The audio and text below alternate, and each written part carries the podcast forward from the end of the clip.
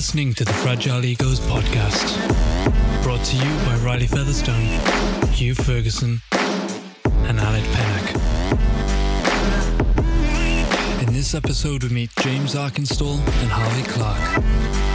So sit down, get comfy, and enjoy the show. Hello. Hello. Hello. Oh my God. It's just going to get worse every time. At least this way, we are not talking over each other. Mate, next episode, we're going to finish the podcast. We'll get to the end, and then the outro music will finish, and then it'll be Aled. Hello. Hello. I won't have said anything the entire episode. The whole time. And then I'll just say that at the end. In this episode, we have two brilliant guests.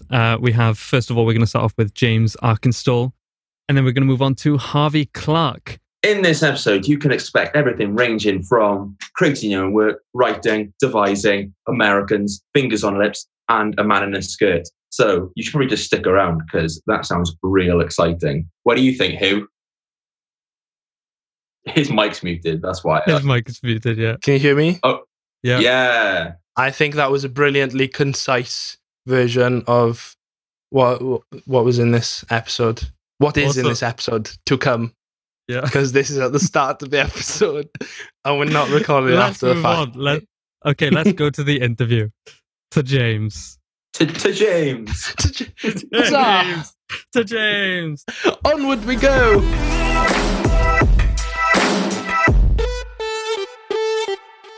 And we are joined here with Mr. James Arkinstall. How are you, James? I'm good, thank you. I feel good, thank you. How are you? Great. I'm good. I'm good, mate. How is lockdown treating you? Quite well, actually. Do you know what's funny? I don't feel like I'm going mad, but that might be because I've already gone mad and I'm dead. Yeah, that might be it. My Pink Floyd should start playing. No, I'm fine. Thank you. I'm good. Hanging in there. Okay, so James, you're in our year group at UWTSD. Can you please tell us what was your favourite module this year? That distinction would have to go to touring, which we did in the third year. I absolutely loved it. I loved what I found so exciting about it was the idea that we all just sat in a room with our director. And there's something simultaneously terrifying, but also very exciting when your director says, right, so what show are we going to do? All we had was a theme, and a pretty vague theme. And then a few weeks later, we had a show and took it on tour for a bunch of children. And I just found the whole experience highly rewarding and satisfying from start to finish. So you and Aled are in the same group, right? Yes, we were. Can you give us a basic synopsis of what your show was about? Where do I start, Aled? So it was called Bon Voyage Bottoms. And it was about a crew, a ragtag team crew of misfits and strange people. And we were assigned a mission to go and save the universe from an ancient force of darkness consuming everything.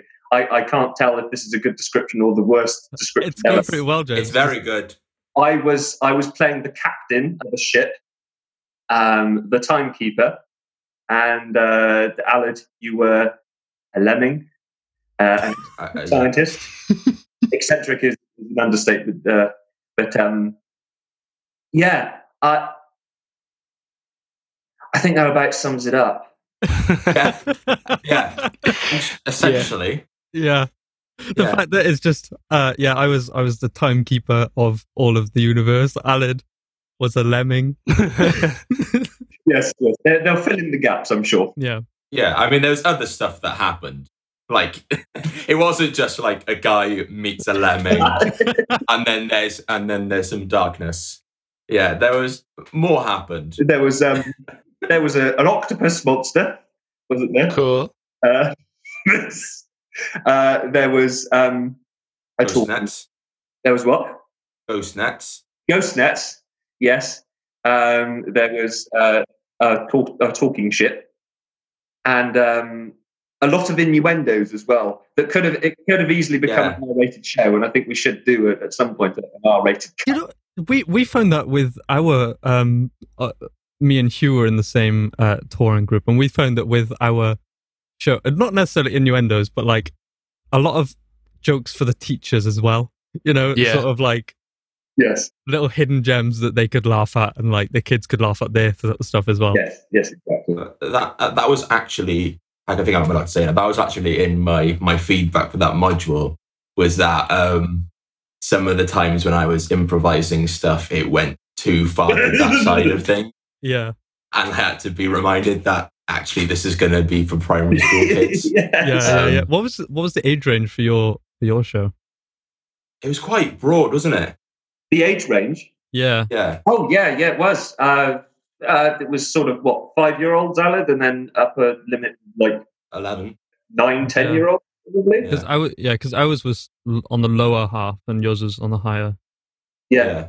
Well, I was thoroughly entertained by your show, so... Yeah, yours is so good. Yeah, I found that experience very refreshing, because usually with a process in a performance, I find the most exciting part the journey getting to the final version of what a show is. And then, of course, I enjoy doing the show, but then it kind of stays at a certain level, you know, like with Rage, for example, just because that was the exclusive one we did, you know. That was an exciting journey getting to that point, but then once we got there, there wasn't much room more to sort of take it, and as there shouldn't have been. Mm-hmm. But with touring, it was constantly... an evolving experience. You know, the journey there was only half of it, because once we had the show, the beauty of touring was that it was a different environment, it was a different crowd. Oh my word, just the way a crowd would change the dynamic of it. And I mean, you guys can attest to it from your touring group as well. And Aled, what was it? End of the first day, Carmarthen, 300 kids. No, that was in it was a school in Cardiff. Oh, Cardiff! I said Carmarthen. Yeah, and you went into because there was a pre-show bit, wasn't there, where you went out into the audience and sat them down and in rows and that sort of thing. And we kind of peeked from behind the set to see where you were, and you were in the middle of this mass of 300 kids all going I know, yeah. I thought I was going to, reaching up for me like The Walking Dead at one point. I thought in a minute they're going to pull me under. No, and then the next morning we went to a school and we performed in front of 30. not even in a hall, just in a classroom. We had to, because we used a truss for our set, we had to shorten it, and there were just 30 children there. And I was always very grateful that we had such small crowds. It was a nice break for the vocal cords. Yeah. In that school, that smaller school you're on about, that was I got to be honest, the one time I made a really bad mistake in the show. And I don't think anyone noticed because the set was so... Well, I think there was a moment after when Max was travelling to the lighthouse, there was a part in our show. And I had to bring some steps on. And then I meant to hide behind a piece of set, but I went off stage. Yeah. Luckily, the back of our set was cloth. So I had to lift up the cloth and crawl behind this piece of set. And luckily, because it was so small and everything was pushed together, I managed to make it. If it was a bigger school, they'd have been why is that guy crawling on the floor? Yeah. Sort of like that. We had to at the start of our touring show, we were led under a sort of parachute that the kids would walk over. So some of the kids noticed that there were people led under the shirt, led under a massive sheet, and they were like, "What the hell are those?" And some people just didn't notice until we started standing up, and they were or not necessarily terrified, but it was sort of a dark moment. I gotta be honest, that bit was scary when I watched it, because that was in the trolley van. It was pitch black, and then suddenly these figures start rising from the sheet. I was that. Oh no! It's the wonder, isn't it? I think that was the most rewarding part for me despite the crowd, whether they were roaring because there were so many and we couldn't continue the show. That happened a couple of times, didn't it, Aled? They brought the show to a standstill, and I think that happened with you guys, didn't it? Yeah. But, or whether it's just a tiny little crowd just being still and silent. It's the reception you get from it, because they're brilliant. I think they are perhaps the best crowd, I would argue, because they are simultaneously difficult, very difficult in some ways, more so than adults. But at the same time, if you get it right, if they don't like you, they'll let you know, And so that they're honest in that way. But if they do like you, they will let you. They give a lot back. It was a massive learning experience, wasn't it? Like, sort of, I don't know about you, but I've never performed in front of like an audience of children, essentially. And the amount of improv that like sometimes was needed was just such a learning experience in that sense. You know what I mean? I totally agree. It was a learning experience for me too. Yeah. And got a lot from it. Probably my favorite example was when we went to a school, and there was, after we finished the show, we took some questions from the audience always. And there was this, Aled, there was this child on the side, wasn't there? And he put his hand up, and he presumed to, I assume he had some form of autism or something like that. And he then, I pointed to him, and he then presumed to start explaining how our ship worked. And at first I was so scared, because I thought, oh no, he's going to rip this apart with his logic, isn't he? And he's going down into the real world, and we're going to be standing there going, no, that's not how it works. But then about halfway through, obviously I wouldn't have said that. I wouldn't have just said, no, you're wrong. Shut up. But then about halfway through, I realized he was actually siding with us. He was saying, it's uranium and plutonium and it's a radioactive reaction. I'm like, yes, that's that is exactly it. Yes. He was brilliant. He was one of the highlights of the tour for me. Just with like, if he was in the room, like rehearsing with us, our show would have made way more sense. Oh yeah. So speaking to different people throughout these interviews, of course, we've realized that certain people are going into different directions after uni. So, what are you? What's your sort of plans as we're able to come through lockdown and move forward? Yes, going to Cardiff is the plan at the moment, and pursuing acting in general still is also the plan. As long as I get to do more of this stuff that I've just loved doing the past 3 years, then I'll be happy. If I had to choose something a bit more specific, I'd love to do more devising, in whatever form that will take. Obviously it goes beyond just children's theatre, even though I'd love to do that again someday. But just devising in general, I think that's a process that I find the most sort of invigorating, if I had to pick a word, if that makes sense. Yeah. I think I'd like to do more of that and get more involved in that. Had you before touring and devising a children's show, had you, excluding obviously we did the first year show which was devised, had you done anything of that sort of type of work, like devised? Yes, we're Absurd, of course, which we all know about. That was sort of, was that my first sort of proper go at it? For a module, I think that was. Yeah, we had done clowning in second year with the fantastic Hannah McPake for 2 days. I think that was my first go at it, I think. Yeah. I'd only really gotten into it. Yeah, no, we got into it in the second year a little bit, but got into it properly in third year. But before that, no, I hadn't done any of that. Now, obviously, devising can be quite funny at times, not always, but you are naturally quite a funny guy, I think. I think this was highlighted mainly in the stand-up comedy module, in which you did a routine that.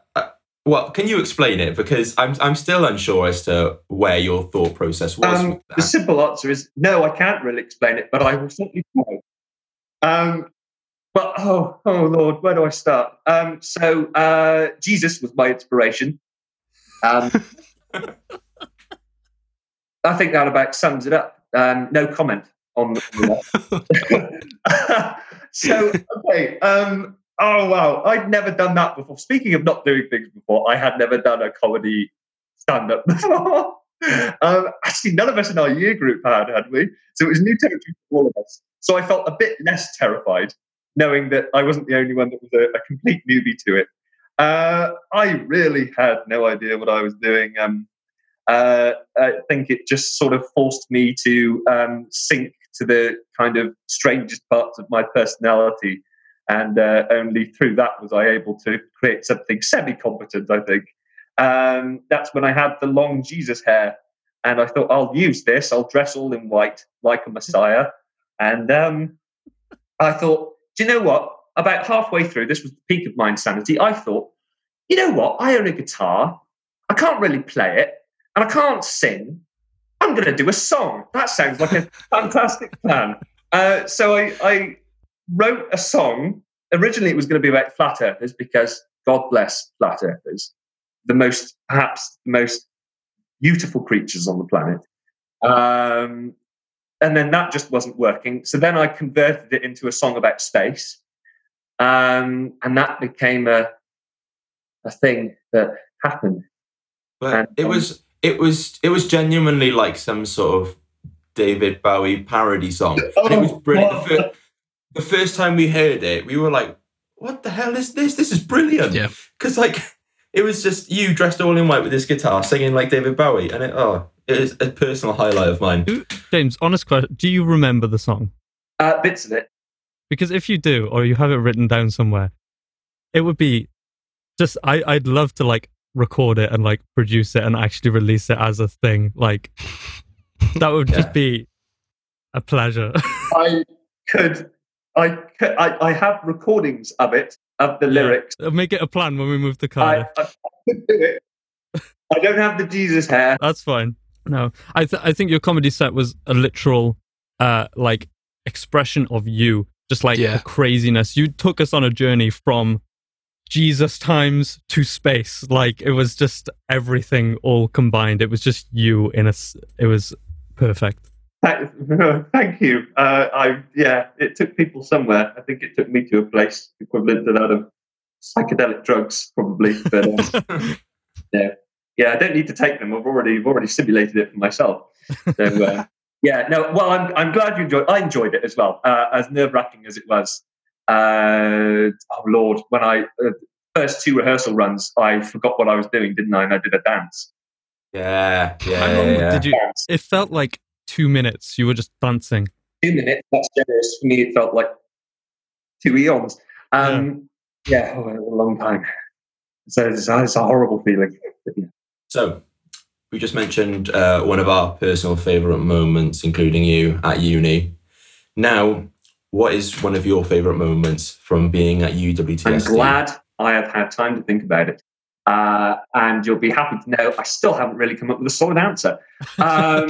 It's gotta be, I'm thinking it's totally random, but the night I went out and I was dressed in a skirt was pretty good. It was a night out to the SU, and it wasn't anything particularly special. It was just the vibe was good. I really enjoyed it. Oh wow! Was it a specific occasion, or was it just? Yeah, you know what? Dress up. Yeah, no, it wasn't. No, I think it was just it was a dress up night. It was a school themed night. Right. Okay. Cool. I didn't have anything to go in, and then just a couple of people suggested to me we could wear a skirt, and I thought, fuck, I'm not wearing a skirt. Asked me after half a bottle of wine, and half a bottle of wine later they asked me again, and I said, well, yes, of course. Why would I ever say that? It was totally random, but it was just really good. 3 years of good education, and his mind goes straight to the nights out. James, you are the only person that I know that drinks shots of wine. Yeah. No, well, I had to put those Game of Thrones shot glasses to good use. Okay. To end this up, then, would you like to promote any of your social medias, Twitter, etc.? Yes, I would. I have Twitter is at James Arkinstall 7. I also have at James Arkinstall 4. Ignore that.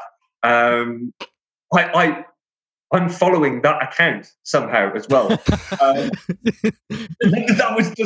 was when I first got Twitter, and it was just it's a bad account, and I got so ignore 4 and go for 7. That's the one. Good advice. Yes. Thank you very much for coming onto the podcast, James. Thank you very much for having me.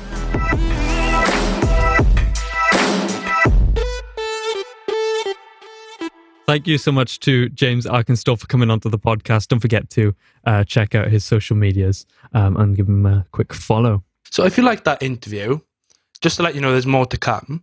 But also, you should probably leave a rate, a little little review, 5 stars, saying how much you love the podcast, because that would really mean a lot to us. Yeah. You sound uncertain about that, but let's... I'm deadly serious. And if you are enjoying it, don't forget to subscribe as well, because you'll be notified every time we release a new episode. So that'll be awesome. So how have you lot been keeping yourself occupied during these uncertain times, as everyone keeps saying? I'm sick of that phrase. I'm so sick of that phrase. These uncertain times. Give it a rest. The other one is, hope everyone's doing good in these crazy times. Yeah. It's crazy days. It's crazy days, man. Crazy days. Well, for me, they're not so crazy. Pretty mundane, are they? Yeah. You sat there in your Swansea shirt, hoping to hey, but no, that's a good point, because football's coming back. I'm not going to get into it, but that'll keep me entertained for a bit towards the end of this. But no, 90 minutes at a time for once a week, that'd be great.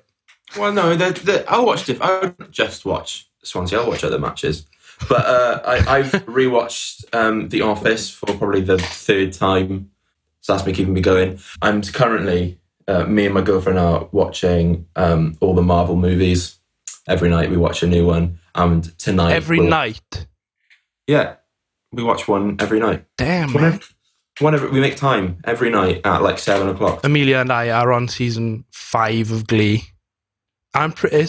It's very stressful to watch. You online video call or something as you're watching TV? Yeah. Yeah. You actually? Yeah. You've reached the turning point in Glee now, where it goes. I reached the turning point long ago, my friend.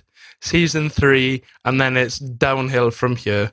The whole New York storyline is a lot to take in. But that's the thing, is that from then on, you can tell they're just doing it because it's a hit. Do you know what I mean? They could have killed the series off ages ago. It's the same with The Office. I got to be honest. As soon as I'm not spoilers. But season 7 should have been last season, but then the last 2 seasons. I do enjoy the last ones. Yeah, it goes into unknown territory then. So yeah, when the spoilers when the Fly on the Wall documentary comes out, I really enjoy that aspect of it. It's very it's refreshing, and I do enjoy Robert California. He makes me laugh. That's he's a good character. But Aled, expand. How else? I'm interested in you, my friend. What else have you been doing? Well, I've bought an adult colouring book. I'm going to go get it. Right. We've literally just graduated university. We've literally completed 3 years of a BA course with honours. Yeah. And he's just bought an adult colouring book. You know, when he says adult colouring book, does he mean an explicit one? Oh no, Aled! Before, no, it's a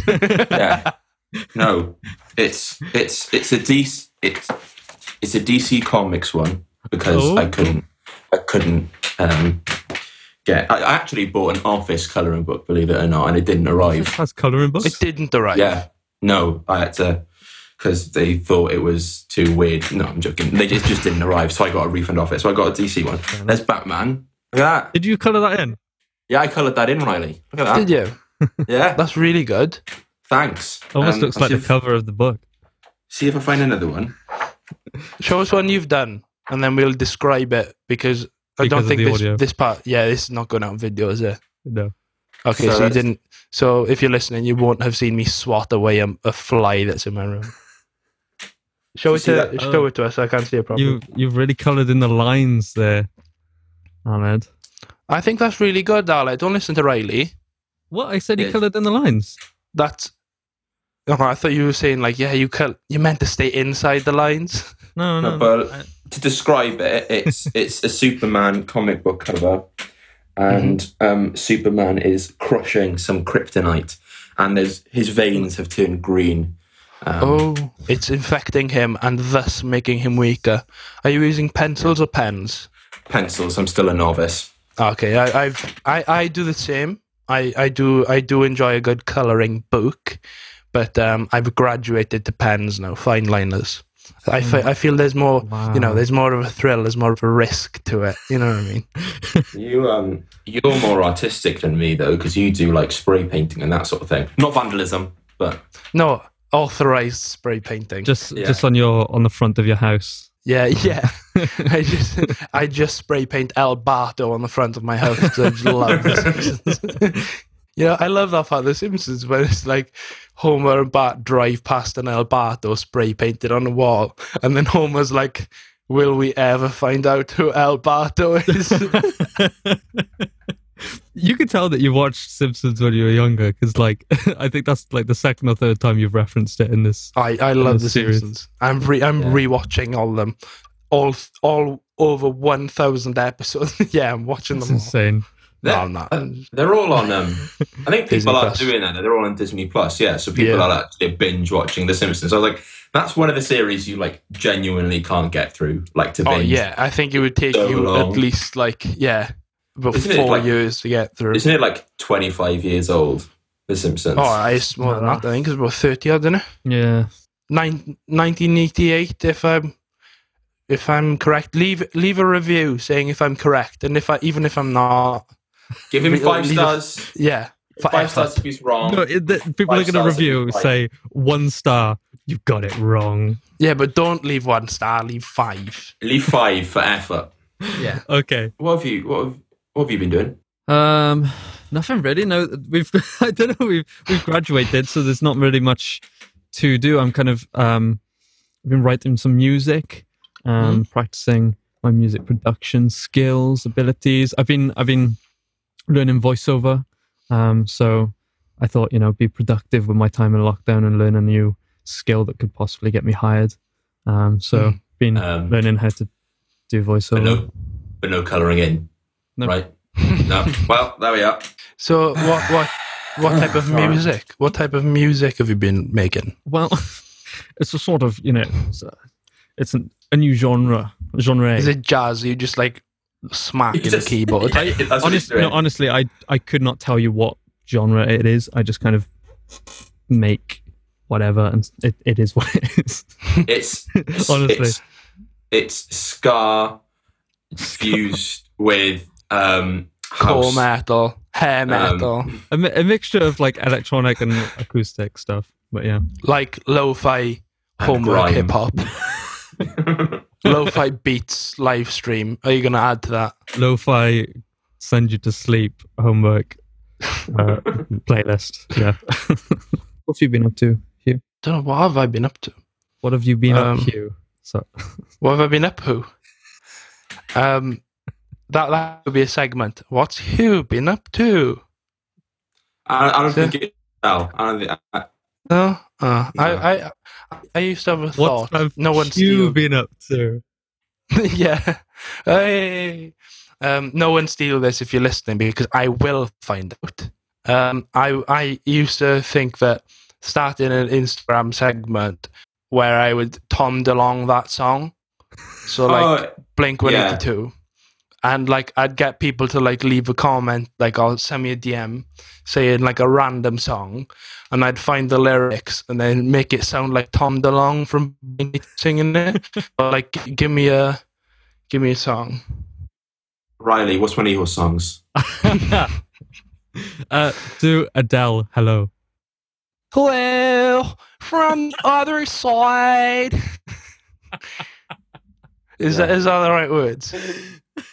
Yeah, I'm not sure it's the right melody, but no, but that's Tom DeLonge, isn't it? He's a pop punk icon.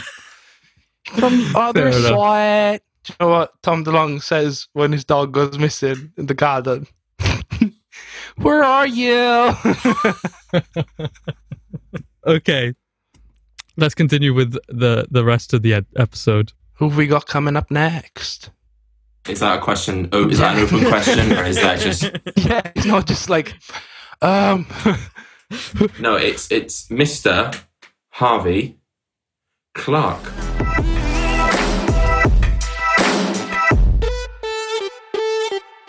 Okay. Oh, welcome back. But it seems we're missing a fragile ego. Oh, hey guys, sorry. Oh, well, that was a really funny bit, actually. Right. The payoff. How funny was that? The payoff was so funny. Right? That wasn't funny. Well, that was just to show how long Riley's cable is for his headphones. That's excessively long. That you can go out of the room and still hear us. Right, so, guys, we have a guest. We do. Do we? Yeah, it's me. Aled's back. Yeah. Hey, Aled. Do you want to introduce yourself, Harvey? Hi, I'm Harvey Nathan John Clark. I am an actor, a writer, and a maker. Ooh. No. Beautifully put. That was great. That's the most succinct description I think someone's given of themselves. Yeah, I practiced like 7 times in the mirror, so you know. Waiting all day for this. Okay, so Harvey is, of course... one of the third years from UWTSD that was in our year group. Harvey, do you perhaps have a favourite module? It's sort of become a running theme on this. We ask everyone their favourite module. So do you have one? I do perhaps have a favourite module. I think looking back, probably the Shakespeare module. Mm. The thing with the Shakespeare module is typically I'm someone who doesn't really enjoy Shakespeare as much because I feel there's a really thespian, like elitist vibe to it. But, like when we did it, there was a whole playing field of kind of the more realistic undertones of it. Mm-hmm. But at the same time, I got to make an absolute arse of myself on purpose. I don't know if you guys remember, but I did monologue from Midsummer Night's Dream playing Bottom. Oh yeah. Sweet moon, thank you for your sunny beams. And I just had like absolute blast doing that. Yeah. I think also the reason I would say that's my favorite module is looking back throughout the whole experience we've had at uni, that one probably stands out the most because it was kind of the cusp of like when we were maturing as actors, I think. Because first year was very concise. We learned a lot there, but at the same time, we were still making the big steps. It was having fun, wasn't it? Yeah. Yeah. Like at the end of second year, that was when, like, this is real now. We've got our third year show, and then we're graduating. So there was that point of like celebration and enjoyment and teamwork all together in this very heightened language, heightened physicality setting. And I think it was just a really enjoyable moment for me and hopefully everyone else. I completely agree with that. Yeah, definitely. And shout out to James Scanner as well, if you're listening, Scanner. If he's listening. Yeah, I think that was a very enjoyable module as well. Because I think we started that just coming to the end of like the longest term that we'd had over the 3 years. So everyone was tiring, and then to have that like energy injection, that was a lot of fun. So yeah, I don't know about you, Harvey, but I done one Shakespeare play like when I was like young. I did it for like Shakespeare for Schools. I don't know if you've heard of that. Yeah, we did Shakespeare back in GCSE English. Yeah. So yeah, but then that was obviously like you know when I was younger. So then actually being able to do it like for you know as a matured actor is like it's so different, totally. You know what I mean? Like you can't read Shakespeare. You've got to see it. You've got to do it. You can't just look at the text. I think. Yeah. Moving on from that, then you know. Furthermore, segueing on. I do love a good segue. Riley loves a segue. Riley loves talking about segues. Here's our sponsor. Sorry, Riley's the human embodiment of like you know one of those side swipes in a sitcom. I'm the balloons in Balamori. Yeah, if Riley had a sound, it'd be boo da boo da boo. Lovely, thank you. So, Harv, you had the great opportunity to do study abroad as well, but you went to somewhere else other than California, didn't you?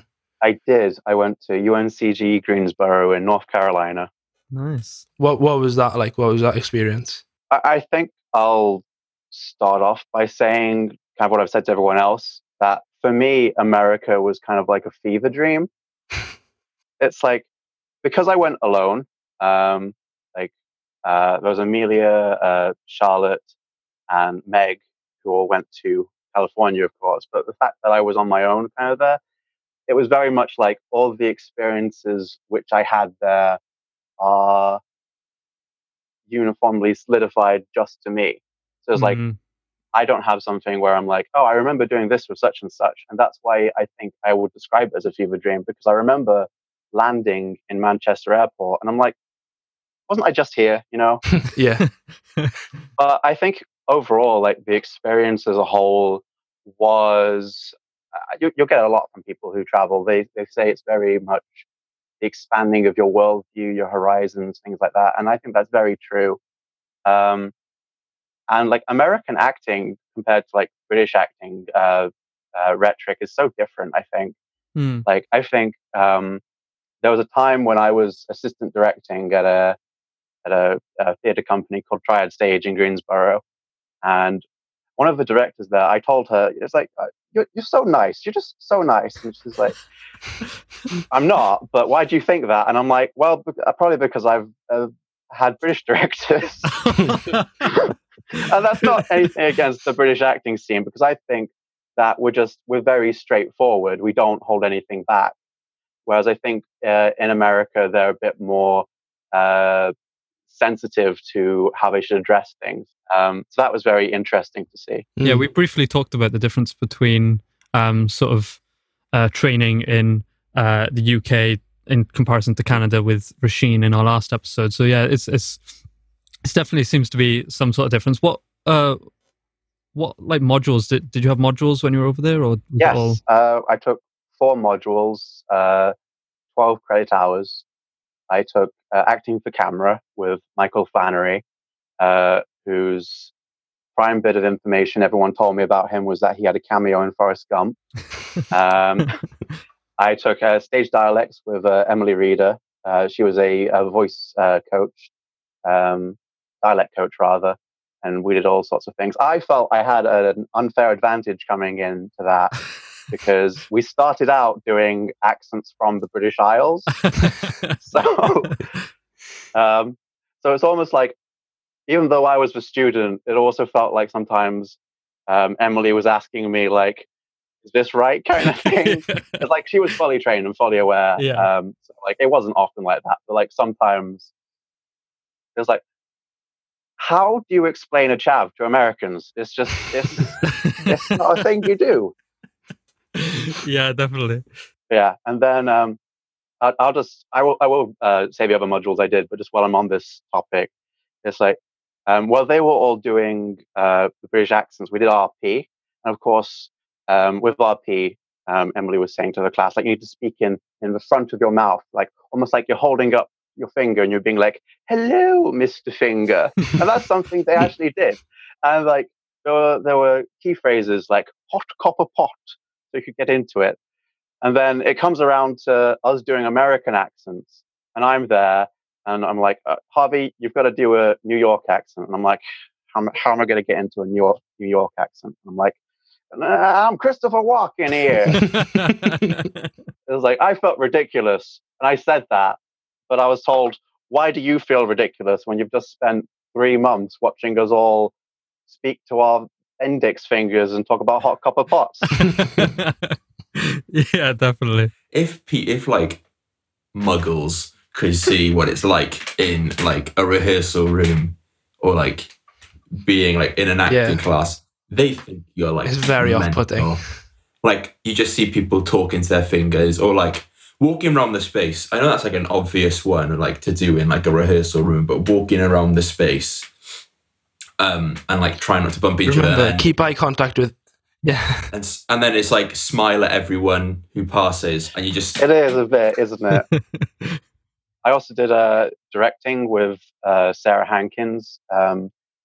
she was the one who actually sort of helped me get towards doing that assistant directing job. Sarah, she's a really, really lovely lady. I think hearing about the American style of directing and the way that it's run behind the scenes kind of highlighted the differences to me, because there's a lot of stuff that Sarah talked about, how like language is very important.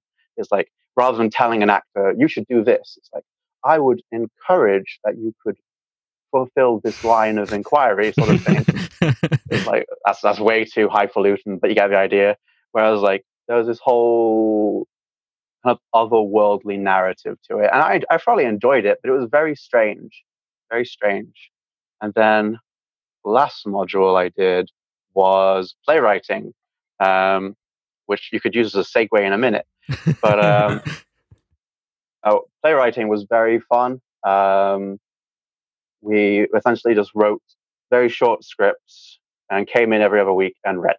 That was a short version of it. Mm-hmm. But at the same time, it was very refreshing as a module, especially like as a writer here, because I feel writing wasn't a big part of it. Obviously, we did it in TV and radio. So the fact that like every other week you were writing a piece of script and then the next week you're having it read by other people in the room was very, I feel fulfilling is a rather selfish term, but it was very fulfilling to like hear your own work back and like get feedback on it, like so you know and you can expand on it. And I think that was a very beneficial thing. Yeah, and then if you were writing every other week and then you're getting feedback from what you're doing, you can constantly kind of improving with what you're doing then, I guess. Oh, exactly. And there were times where it was like, I have 3 days left until I've got to turn up with some writing.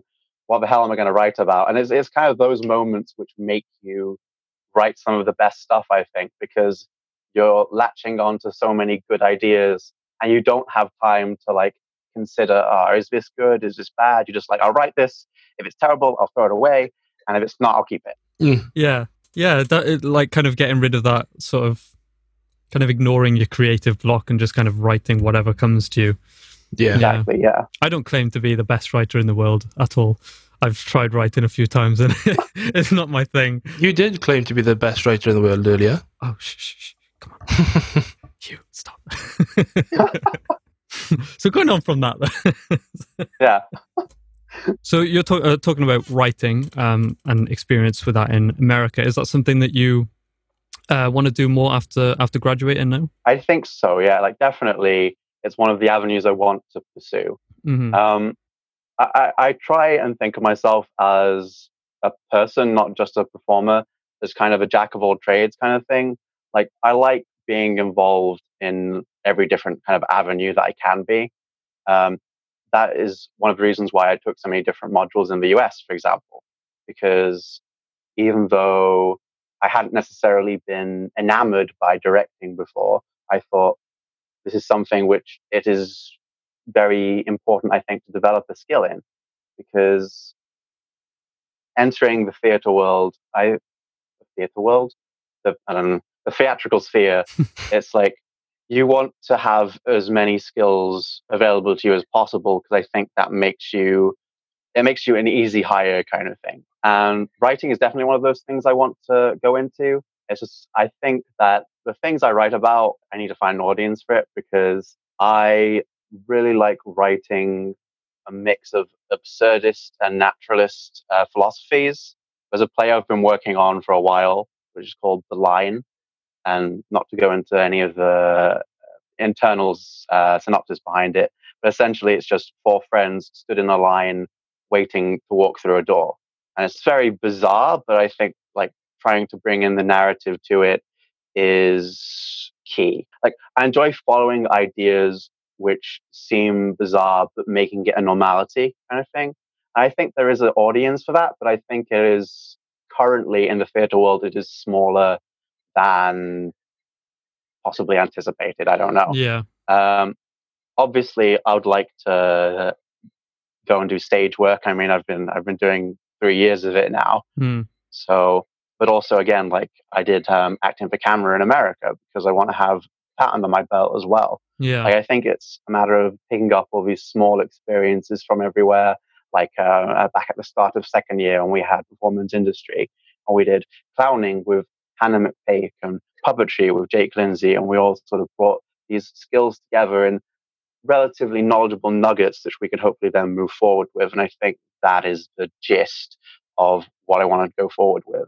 Like, I want to get a more decent microphone, possibly do some soundproofing in my room, set up a kind of quid pro quo home studio kind of thing, just so I can get some work done here. But I can also look outside of my window, as I'm doing right now, and experience the rest of the world. Like, I think where I am is also a very good thing.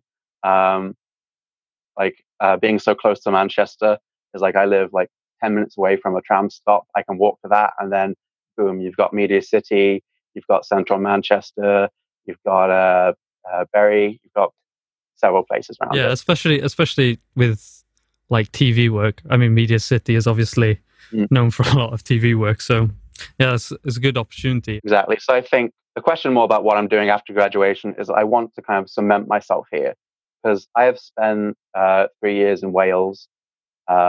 And although I love Wales, it's not easy for me to just pick myself up from where I am right now and go there. Mm-hmm. I think like cementing myself here now is going to be a challenge because I'm going to have to make new contacts. I'm going to have to expand my repertoire even more than I already have made attempts to.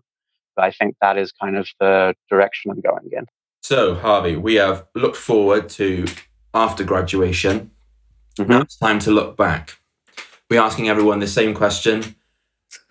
If you... Yeah, that was good. I'm proud of myself. Good transition, wasn't it? Yeah, that was good. If you could pick out one moment, your favourite moment from your time in UWTSD, like I say, it could be academic or not.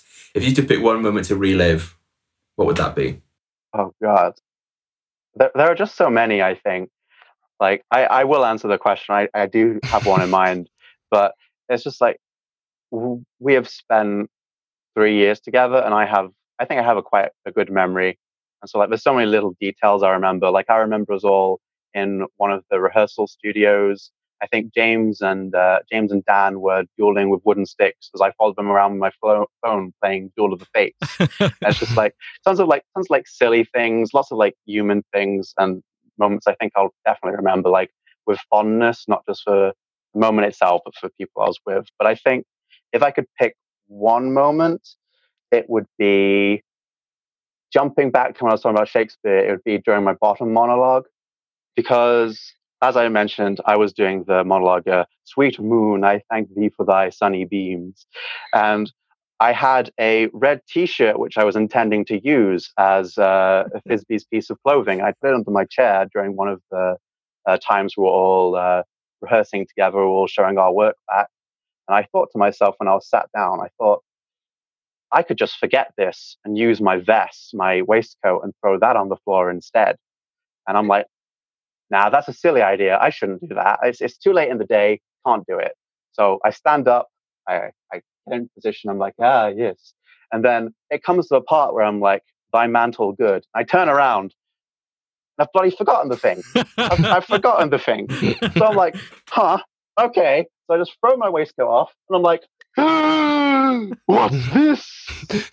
And it's just like, I just remember everyone laughing, not to toot my own horn, but I just remember putting the room in stitches with that. And I think for me, that was like one of my proudest and best moments. Yeah, that was definitely a very, very funny moment.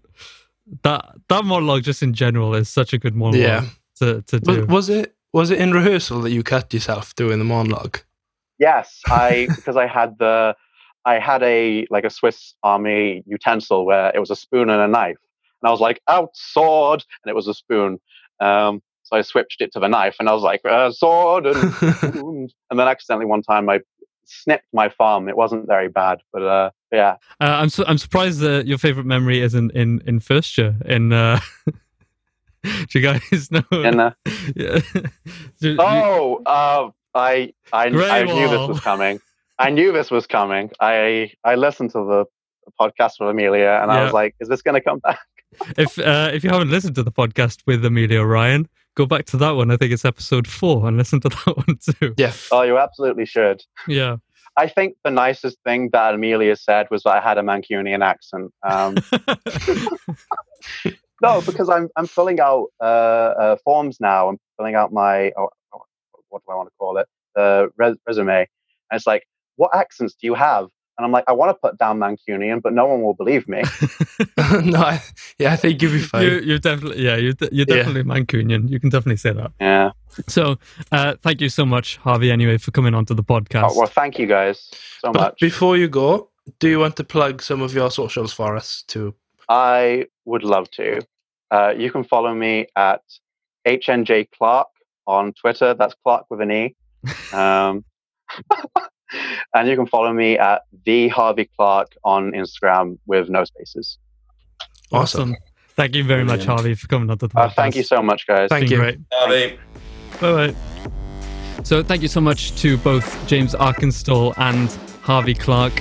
If you enjoyed this podcast as much as we definitely did, don't forget to subscribe and leave us a review.